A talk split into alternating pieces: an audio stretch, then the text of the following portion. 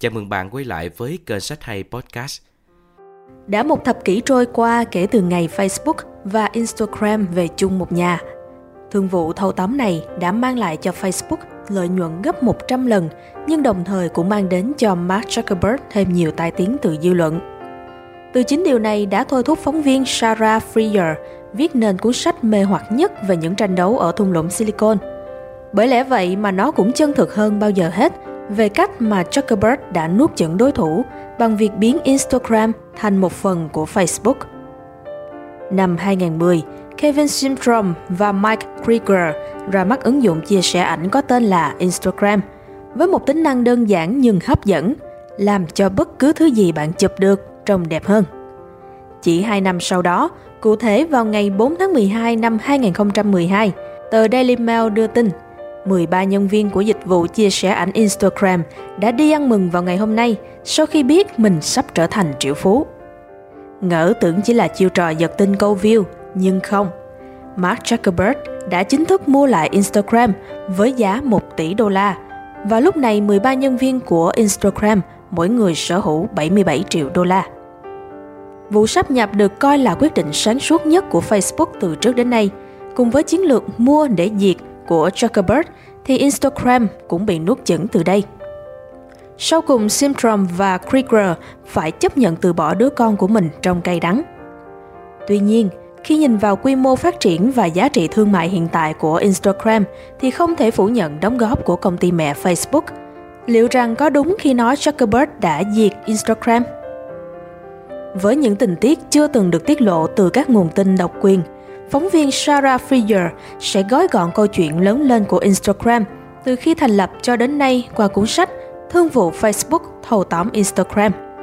Cuốn sách sẽ cho bạn thấy sức tác động to lớn của Instagram đối với xã hội, mối quan hệ đầy rủi ro giữa chúng ta với công nghệ, cuộc chiến thu hút người dùng cũng như tham vọng thống trị đáng sợ của Facebook.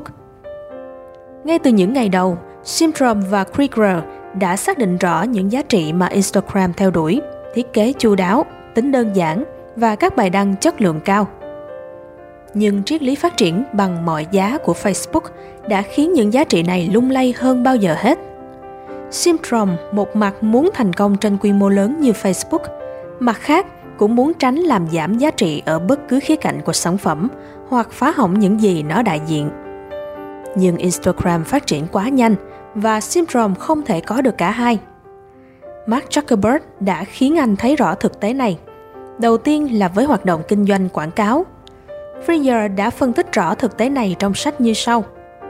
Zuckerberg về sau đã buộc Instagram phải mở các nút thắt kiểm duyệt và chạy quảng cáo cho bất kỳ doanh nghiệp nào mua quảng cáo trên trang web của Facebook.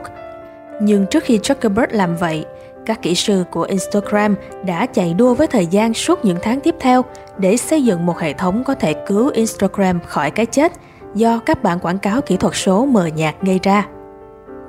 Rốt cuộc, Instagram quyết định họ không muốn trở thành người môi giới, điều mà Facebook đang làm.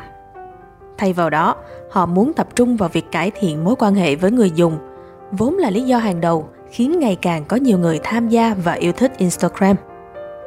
Sự phản kháng không dừng lại ở đó.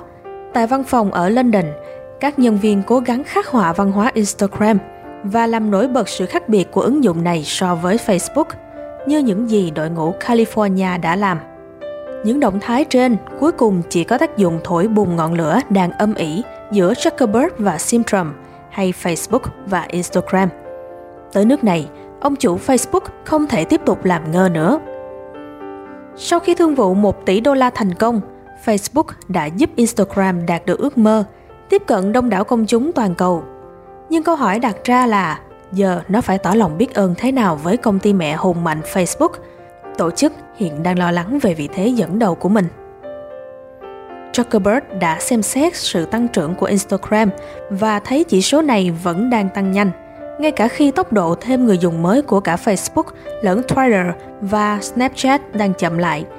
Phát hiện này không mang đến điềm báo tốt lành cho công ty quý giá mà anh đang thâu tóm.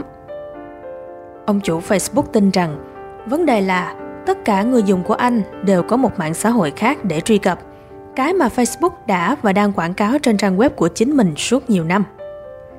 Chẳng phải Mark đang sở hữu Instagram đó sao? Syndrome phản bác với lập luận Instagram không hề ăn cắp miếng bánh của Facebook, cái bánh chỉ đơn giản đang trở nên lớn hơn.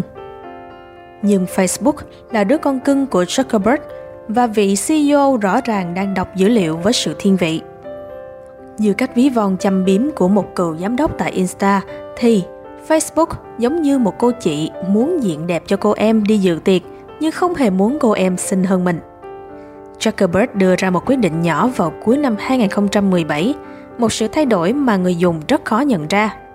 Khi Facebook bắt đầu ra mắt các bản sao Stories đầu tiên, không có cái nào trong số đó gây được tiếng vang lớn như Instagram. Đây đáng ra phải là chuyện vui, nhưng Zuckerberg không nhìn nhận theo hướng đó. Tất cả những gì anh thấy là Instagram đánh cắp cơ hội của Facebook, vốn là đứa con ruột được cưng chiều. Như Sarah đã đánh giá về phản ứng của vị CEO trẻ tuổi là mỗi khi Instagram đạt được một chút thành công, Zuckerberg dường như lại thẳng chân đá họ về lại vị trí của mình.